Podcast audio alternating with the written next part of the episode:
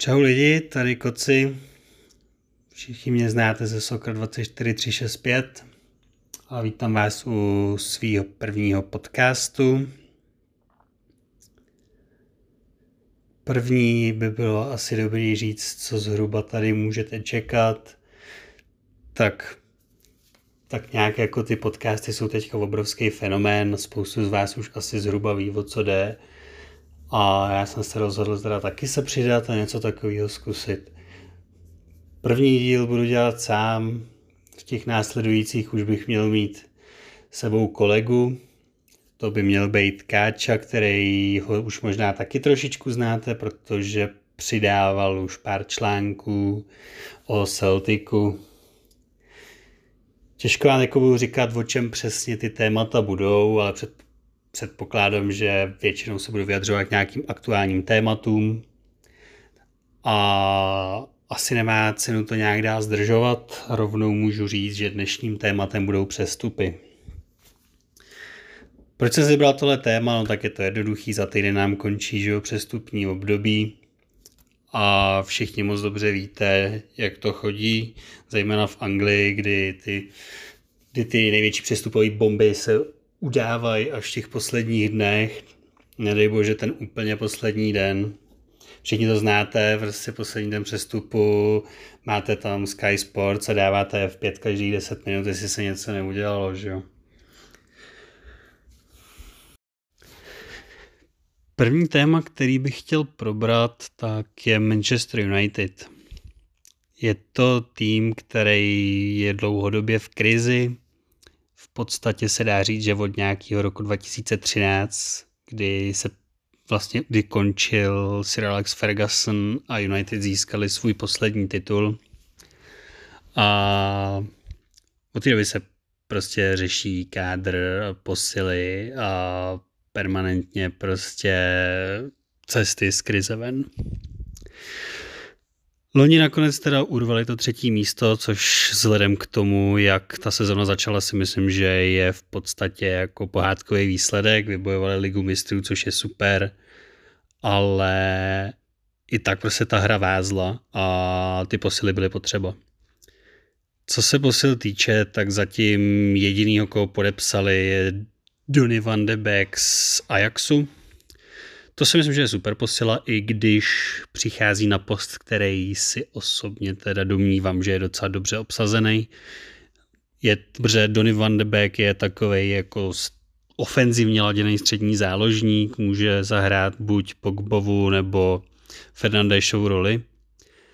Zas na druhou stranu je potřeba počítat s tím, že těch zápasů letos bude hodně, takže si úplně nemyslím, že je na škodu, že takovýhle hráč přišel, protože ta sestava prostě bude muset rotovat. To byl vlastně hlavně taky problém té druhé části loňské sezony, když se po té koronavirové pauze začalo opět hrát, tak United začali skvěle, vyhrávali zápasy a hlavně díky tulenství jako po koronavirové pauze, jako když se znovu rozjela ta liga, tak v podstatě díky tomu, jak se rozjeli, tak se dostali na to třetí místo. Teda mimo jiné díky tomu, taky díky tomu, že Leicester City zahráli tak příšerně, že v podstatě z toho boje o ligu mistrů vypadli sami. No a tam se ukázalo, že ten kádr je prostě úzký. Respektive, jako když se na tu soupisku podíváte, tak těch hráčů je tam dost, ale je tam strašně málo použitelných hráčů. Prostě jsou tam na lavičce Phil Jones, Jesse Lingard, Juan Mata, Andreas Pereira, a takhle bych mohl pokračovat dál. A to jsou prostě hráči, kteří jako asi jo, fajn, svýho času pro ten tým něco udělali, svýho času se asi i dalo čekat, že by do budoucna v tom Manchesteru hrát mohli, ale nyní se ukazuje, že prostě na ten tým, který chce v Anglii hrát o ty přední příčky, tak oni nemají. A to je teda ten důvod, proč je potřeba ten tým trošičku upravit, rozšířit a prostě obměnit. Já si v první řadě myslím, že věc, která je potřeba vyřešit, jsou právě tyhle, řekněme, průměrní hráči. Ono, já samozřejmě nechci nějak snižovat kvality hráčů, jako je zrovna třeba Juan Mata nebo plácnu Fred, Matič a Lingard. Ve spoustu týmech Premier League oni by byli klíčovými hráči. Věřím, že pro spoustu týmů by byli velice platný, ale za A se moc nehodí do Solskjaerova pojetí hry a za B prostě už jim ten vlak ujel. Takže ten problém, který je potřeba vyřešit, tak je prodej těchto hráčů. O hráče, jako je třeba Rojo, Jones, Smalling, Dalot, teď zmíněný Lingard s Matou. Já věřím, že prostě o ně zájem bude, akorát nevím, jestli úplně nahrává ta aktuální doba k velkým prodejům, protože ty týmy prostě šetří, ať chceme nebo nechceme. No a tím se dostáváme k tomu, koho je potřeba přivést do toho Manchesteru. Já osobně si myslím, že se nabízejí takový tři posty, a to stoper, levý back a hlavně pravý křídlo, protože to je post, na který není v Manchesteru ani jeden hráč. Začneme tím levým backem. Tam už by zástupci Manchesteru United měli být v pokročilých fázích jednání s agenty Alexe Teješe i ze zástupci Porta. Co se týče hráče, všechno by mělo být vyřešeno, hráč přestoupit chce, dokonce by snad měl mít odsouhlasený osobní podmínky a už se licituje v podstatě jenom o přestupové částce.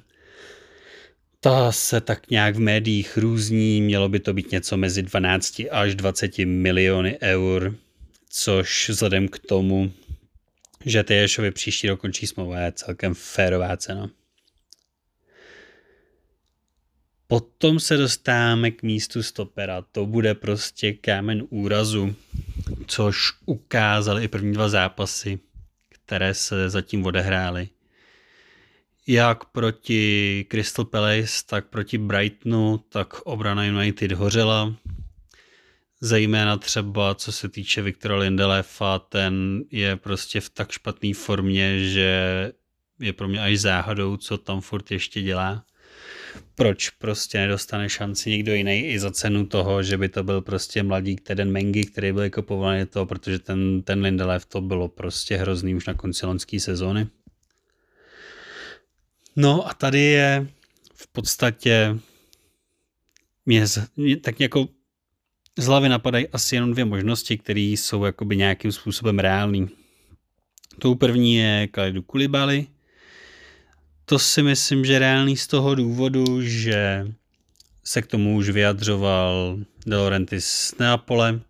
Ten říkal, že co se týče Koulibalyho přestupu, tak za pravou cenu ho uvolní a že na něj reálně mají jenom týmy z Manchesteru a P S G. Pařížani ty se zatím nějak jako k ničemu nemají. Manchester City právě přivedl Rubéna Diase a nemyslím si, že by měl kupovat i Koulibalyho. A tak zbývá v podstatě jenom ten třetí jmenovaný, který stopera akutně potřebuje. Já třeba osobně nejsem úplně velkým zastáncem Koulibalyho, já si myslím, že samozřejmě já nechci snižovat kvality toho hráče, on je to nesmírně jako kvalitní stoper, ale myslím si, že takovýhle přestup je hrozně riskantní. Je to hráč, který v Anglii nikdy nehrál, už je v nějakém pokročilém věku, takže těžko jako bude nějak extrémně přizpůsobovat svůj jako styl hry nový lize, novému pojetí hry. A hlavně ten přestup by byl prostě strašně drahej. De Laurentiis prostě úplně nepatří mezi lidi, který by chtěli pouštět svoje největší hvězdy zadarmo a co se týče toho Koulibalyho, tak ten už snad v minulosti odmítal i sto milionový přestupy. Aktuálně si myslím, že třeba okolo osmdesát milionů by prostě za Koulibalyho požadoval a já si myslím, že je to prostě strašně moc. A tím se dostáváme k té druhé variantě, která je tak jako všeobecně přijímaná jako ideální a je to prostě hráč, kterýho fakt jako ty fanoušci Manchesteru chtějí. A to je Dayot Upamecano z Lipska. Upamecano to je aktuálně asi prostě nejžhavější zboží, co se obránců týče na tom trhu. V kategorii U dvacet jedna v podstatě asi nejlepší stoper, když nepočítáme třeba, tak, třeba De Lichta, který loni přestoupil do Juventusu a který teda jako už je trošku jako dál herně, ale Myslím si, že ten Upamecano má před sebou fakt jako ohromnou budoucnost. O něm se hodně mluvilo i ve spojení třeba s Arsenálem a všeobecně s přestupem lidem letošního léta a on pak v Lipsku podepsal novou smlouvu. Ta smlouva by měla pat, platit do roku dva tisíce dvacet čtyři a bylo to komentováno prostě tím, že za A Lipsko nepotřebuje ty svý nejlepší hráče prodávat a za B Upamecano má na velký přestup ještě čas. Ale v několika rozhovorech on pak jako připustil něco v podobném smyslu, jakože se velkým přestupu nebrání, ale že na něj nespěchá. A teď je v podstatě jako na klubech, jak se dohodnou. Včera totiž proběhla médii zajímavá zpráva. Lipsko koupilo dalšího talentovaného stopera. Tím je Joško Gvardiol z Dynama Záhřeb, což je mimochodem další extrémně talentovaný hráč. Je mu, mám pocit, sedmnáct nebo osmnáct let. Je to chorvatský mládežnický reprezentant. A je to hráč, o kterého stál třeba i Bayern Mnichov a italský kluby ho sledovali. A je to prostě fakt jako aktuálně jeden z nejnadanějších mladých obránců. A tím rozvířil spekulace, protože to by samozřejmě mohlo otevřít cestu k Upamecanovi, který... Protože teď prostě za něj bude náhrada v tom týmu, že jo. Nicméně, co se týče toho Upamecana, zatím nějaké jako vážnější námluvy asi úplně neproběhly a jestli by ten přestup vyšel, asi by byl docela překvapený. Čímž se ale dostáváme k tomu úplně jako nejzásadnějšímu a tím je samozřejmě přestup Jadona Sancha z Dortmundu. Tahle sága, ta už se táhne strašně dlouho, táhne se to prostě minimálně půl roku.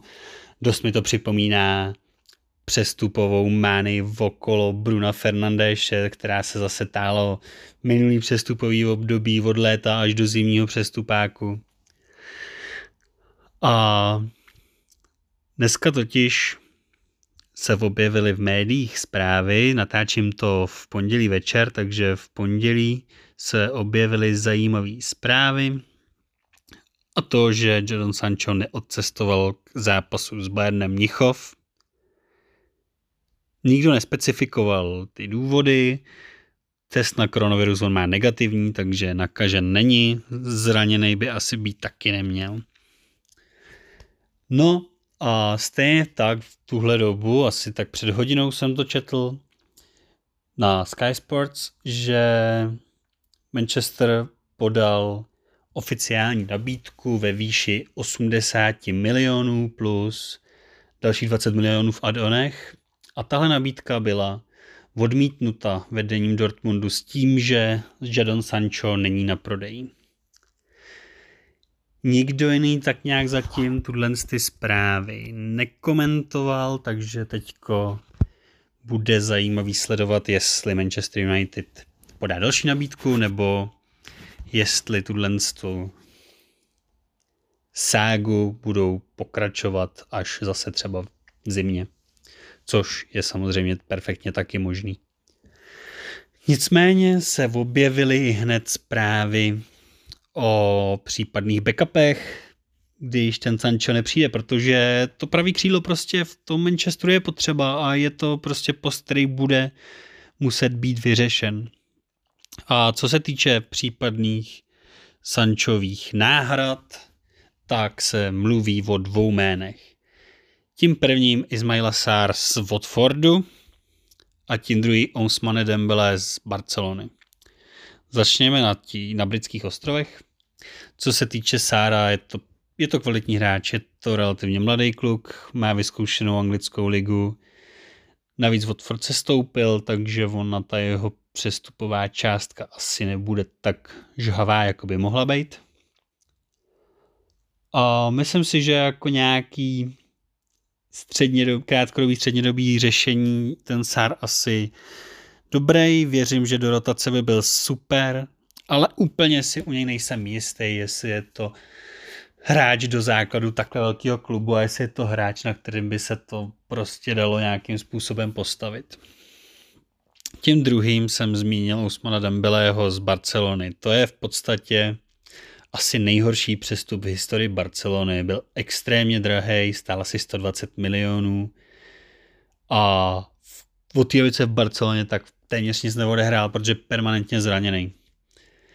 No a nyní probíhají éterem zprávy, že Dembélé je na cestě do Manchesteru, že tyto zprávy údajně potvrzuje i jeho agent a že United mají na něj nachystaných šedesát milionů euro. Za mě osobně je to prostě takový divný řešení. Monten Dembélé je pořád mladý, je to extrémně nadaný kluk, jestli jste koukali, jak hrál prostě před těma dvěma lety v Dortmundu, tak to bylo neskutečný. To je taková, je to taková low-budgetová verze prostě Jadona Sancha, on je strašně rychlej, má dobrou techniku, jakože fakt dobrou techniku. Měl spoustu gólových asistencí, umí dát góly a nebejt všech těch zranění za ty poslední dva roky, tak bych ho bral prostě všema deseti, když si vybavím, jak hrá v tom Dortmundu. Ale za mě osobně to je to hrozný risk. Prostě pokud je to hráč, který má permanentní zdravotní problémy ve Španělsku, jak se ho představte prostě v Anglii, není potřeba si prostě vzpomínat na nějakého Diabyho nebo Rosickýho, který v podstatě jim to zabilo kariéry, že, že hráli Premier League, že jo? Takže za mě osobně je tohle ten tah dosti zvláštní a asi to ukazuje na to, že to vedení je fakt prostě bezradný a že oni chtějí za každou cenu někoho na to pravý křídlo přivést. Což je ale samozřejmě špatná zpráva, protože prostě ty týmy ví, že United jsou v krizi a že prostě za každou cenu ty nový hráče potřebují a strašně natahujou. To bylo vidět prostě na ceně Harryho Maguirea, bylo to vidět na ceně Wan-Bissaky a takhle bychom mohli pokračovat dál. No a aby toho nebylo málo, tak dneska proběhla ohledně Manchesteru éterem ještě jedna zpráva, a to, že schání hrotovýho útočníka. A opět se spekuluje o dvou jménech. Jedním je Edinson Cavani a druhým Luka Jović z Reálu. Co se týče Cavaniho, tak je to veleskušený hráč, je to gólový hráč a věřím, že i přes nějaký pokročilý věk, tak on pořád je perfektně schopný dávat ty góly. Pro hraje, že je volný hráč, takže by byl zadarmo.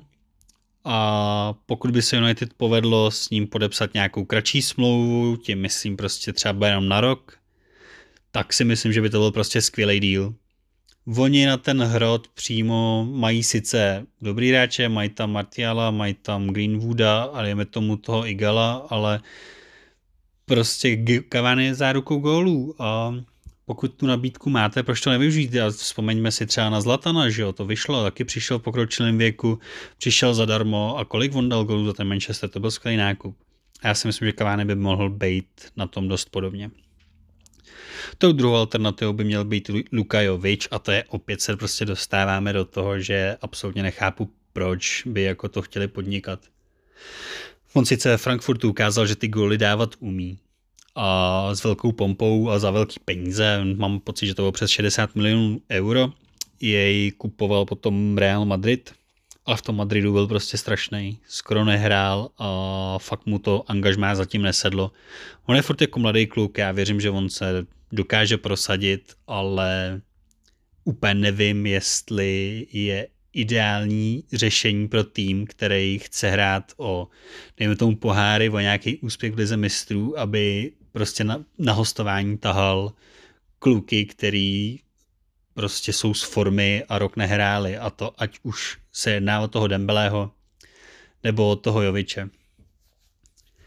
Každopádně United mají na dotažení aspoň nějakého přestupu ještě týden. Podle zahraničních panditů a odborníků a novinářů, tak mají v plánu tenhle týden podepsat ještě tři hráče. Osobně, osobně opravdu doufám, že jeden z nich je Jadon Sancho, protože to je za mě prostě aktuálně asi nejtalentovanější hráč v Evropě. I když mi, by mi určitě spoustu lidí oponovalo a tvrdilo mi, že je to Haaland, tak já si myslím, že Jadon Sancho to dotáhne dál. A uvidíme, jak to dopadne. No. Sám jsem na to zvědavý, budu to sledovat, že si na, o tom na Sokru ještě počtete. Každopádně, aby to dneska nebylo celý jenom o United, tak se ještě tak trošku telegraficky podíváme na další týmy, zejména v anglické lize.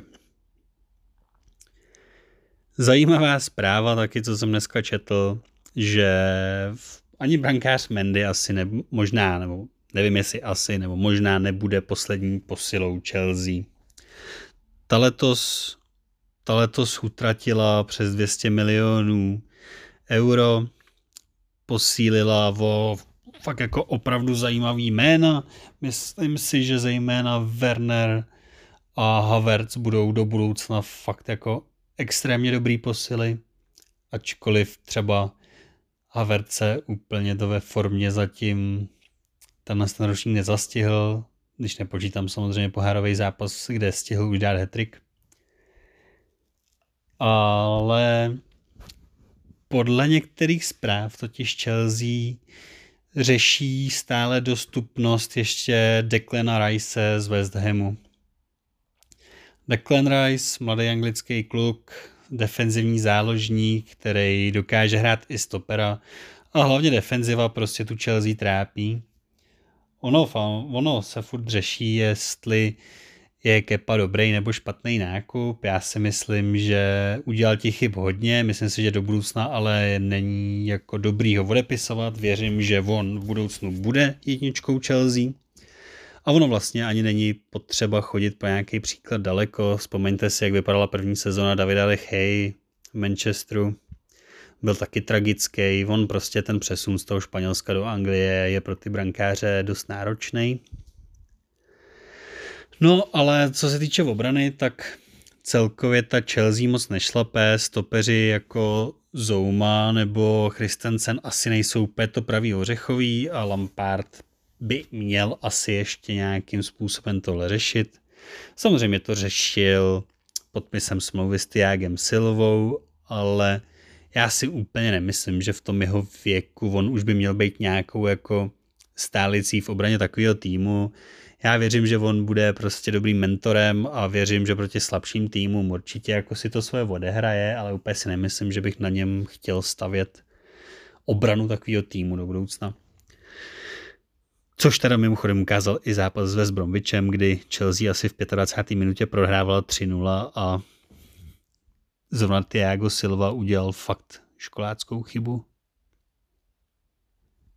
No a to by nemusela být jediná změna v obraně Chelsea, protože by taky někdo z toho týmu pomalu, ale jistě měl odejít, protože ta soupiska bude teď celkem napnutá. A tím, kdo by si v obraně Chelsea měl vytáhnout toho černýho Petra, by měl být Antonio Rüdiger, což je pro mě obrovský překvapení, protože za mě osobně je to nejlepší stoper v Chelsea. A myslím si, že i loni hrál výrazně líp než Zouma nebo právě Christensen, který je očividně Lampardovým oblíbencem, protože hraje pořád. Co se týče Rüdigera, tak ten se asi v angažmá bát nemusí. Spekulovalo se o P S G, o Barceloně, kde by už pomalu jistě měli taky začít hledat nějakou náhradu za Gerarda Piquého, který teda mimochodem taky nechápu, proč furt ještě hraje. A pak by se mělo objevit nějaký zájemci z Itálie, ale víte, jak to je s tou Itálií, no, tam by to spíš asi chtěli hrát na nějaký hostování než přestup, protože ty peníze tam úplně nejsou. Snad jen s výjimkou Juventusu. No a v Londýně ještě zůstaneme, protože zajímavých změn by ještě totiž mohla doznat soupiska Tottenhamu. Tou asi jako nejzajímavější zprávou, ale taky věcí, která mi trošku jako no moc to nemůžu pochopit, je, že se Mourinho chce prostě zbavit Dele Alliho. Je to, to měl být takový ten anglický poster boy. Chtěli ho taky všechny ty velkokluby, on si vyhnal, teda vyhnal, pardon, vybral Tottenham. Ta volba si myslím, že byla správná, protože on v podstatě od svého příchodu zapadl do základu a to pro ty mladý kluky je prostě důležitý. Dostal se do reprezentace, ukázal, že prostě fotbalista je to skvělý. Teďko, jak běží na, myslím si, že Amazon Prime to je, ale když tak mě opravte v komentáři, ten dokument o Tottenhamu, tak se ukázalo, že Mourinho není úplně největším fanouškem Dele Alliho, že kritizuje jeho přístup k tréninku a zkrátka v posledním dvou zápasům ho vůbec nenominoval. Dele Alli zůstal na tribuně a podle zahraničních serverů dokonce Tottenham aktivně nabízel jeho služby ostatním týmům. Já, pro mě osobně je to prostě záhadou, za mě Dele Alli skvělý hráč, ačkoliv uznávám, že třeba poslední půl rok nebyl úplně oslnivé formě, zase ruku na srdce, kdo v Tottenhamu byl, kromě Sona. Ten tým prostě nehrál úplně dobře loni. A aktiv, já řekl jsem, že byl aktivně nabízen Dele Alli a měl být nabídnut právě opět Paris Saint-Germain a Realu Madrid. Oba ty týmy jej měly odmítnout. A já si myslím, myslím, že prodat takového hráče by aktuálně bylo poměrně složitý, že, a že z největší pravděpodobností skončí na nějakým ročním hostování a myslím si, že by to pro obě strany mohla být celkem snesitelná varianta, protože on by mohl chytit nějakou druhou mízu a v momentě, kdy se rozehraje, tak by byl zase prostě proto ten jako extrémně platný hráč, protože já si prostě osobně fakt myslím, že je to dobrý hráč, akorát znáte Mourinho, ten úplně s těma kreativníma záložníkama a hráčama neumí pracovat a radši do zálohy staví tři defenzivní záložníky, že jo. Další posilou, o který by měl Tottenham jednat, tak je Škriniar z Interu Milán. Tam už dokonce proběhly nějaké oficiální nabídky, Tottenham za něj měl nabízet něco okolo padesát milionů, teď nevím jestli eur nebo liber, každopádně je hodně peněz. A Inter Milan to odmítl s tím, že Škriniar je neprodejný. Já si myslím teda, že každý hráč má svoji cenu a že kdyby byl Tottenham ochotný připlatit, že by ten přestup mohl klapnout.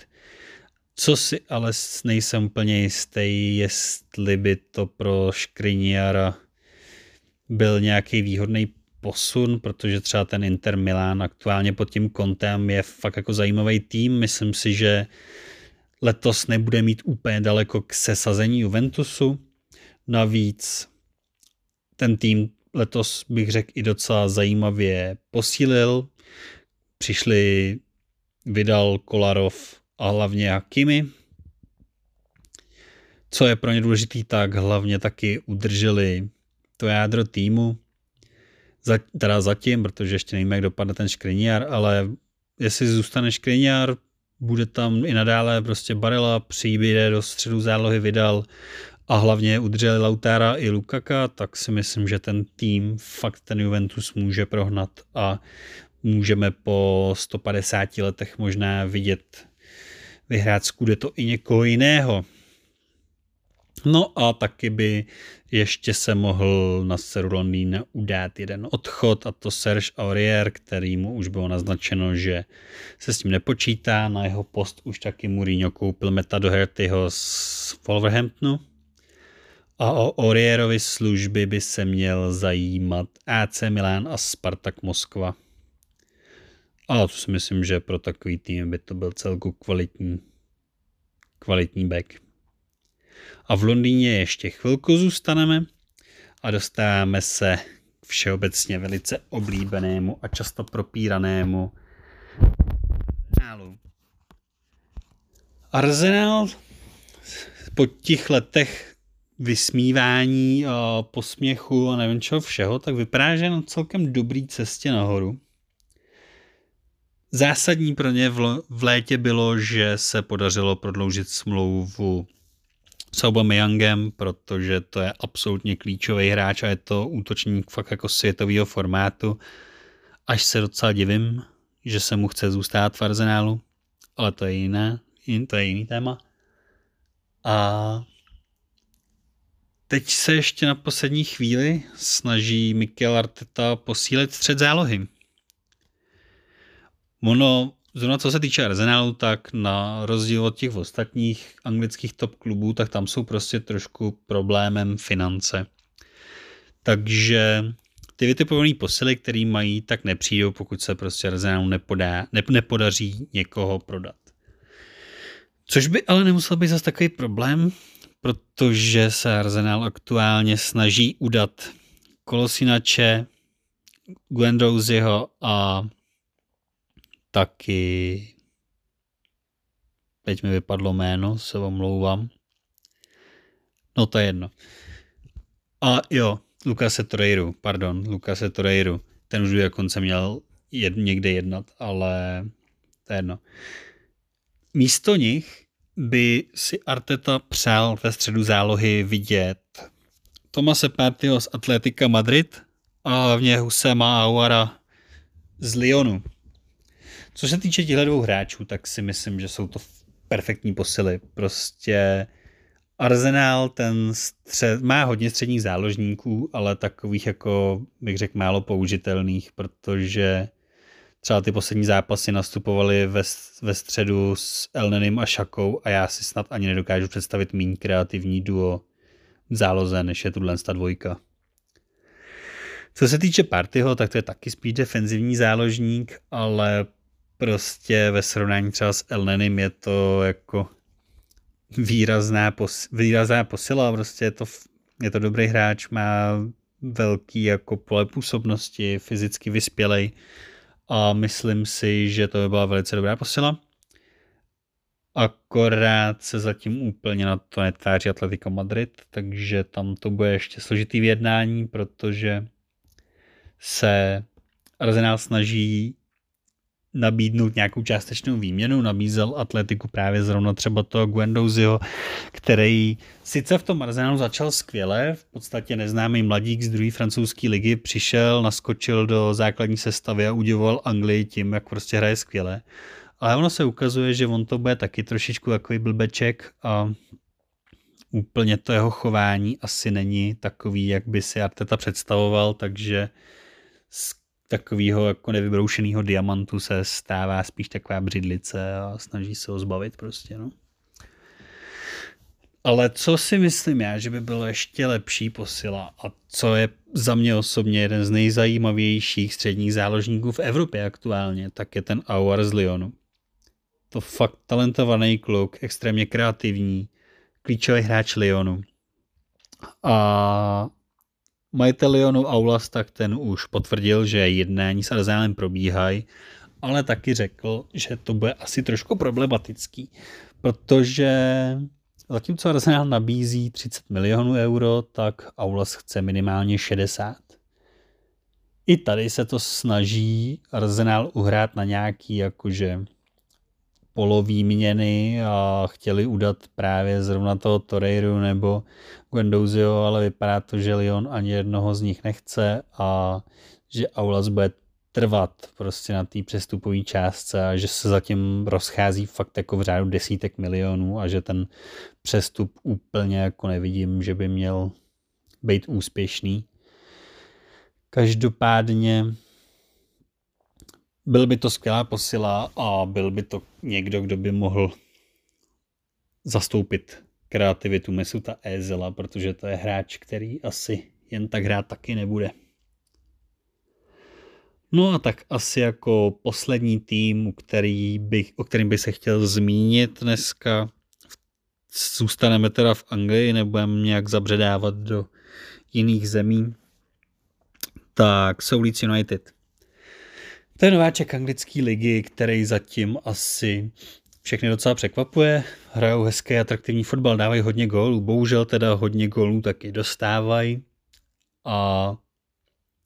Ale ač ten tým, se přiznám, že nejsem úplně jeho největším fanouškem, tak jsem docela rád, že v té první lize je a že přináší nějaký zase zajímavý prvek do té Premier League. Marcelo Bielsa je prostě blázen, to všichni vědí a, a bude zábavné sledovat prostě. Každopádně oni už během tohoto přestupního období utratili asi osmdesát osm milionů euro. Přivedli hráče jako Rodrigo, Diego Llorente nebo Elder Costa. A to by ale nemuselo být vše, protože aktuálně Bielsa ještě schání někoho do středu pole. A mluví se o třech jménech. Je to Todd Cantwell z Norwiche, Mikael Kuisans z Bayernu Mnichov, anebo Kjep Mainers z á zet Alkmaar. Omlouvám se za výslovnost, na Masarykově gymnáziu jsme neměli povinnou nizozemštinu, takže nevím, jak se to čte pořádně. Každopádně nejpravděpodobnější je ten Kuisans z Bayernu, který už by snad dokonce měl cestovat směr Anglie a dostal zelenou odvedení klubu, vzhledem k tomu, že je to hráč, který přišel téměř zadarmo a který toho moc nenahrál, tak Bayern to asi úplně mrzet nebude. Zároveň na druhou stranu je to furt mladý hráč a je to velký talent francouzského fotbalu a myslím si, že pro Leeds by to byla skvělá posila a pokud bude za správnou cenu, tak bych asi neváhal. A kdyby ten Kuisans nevyšel, tak ti další dva zmínění si myslím, že jsou taky velice talentovaný kluci a nebyl by to krok vedle. Tímto bych to dnešní povídání asi tak nějak ukončil. Já doufám, že se to dá poslouchat, že se vám z toho, že aspoň něco slyšíte, že to nezní úplně debilně. Taky bych vám chtěl poděkovat za pozornost a příště už se tady uslyšíme i s mým kolegou Káčou, se kterým probereme zase nějaký fotbalový téma. Budu rád, když mi do komentářů napíšete, co se vám líbilo a nelíbilo, abych na případných nedostatcích příště zapracoval. Takže vám děkuji za pozornost a čau, loučím se s váma.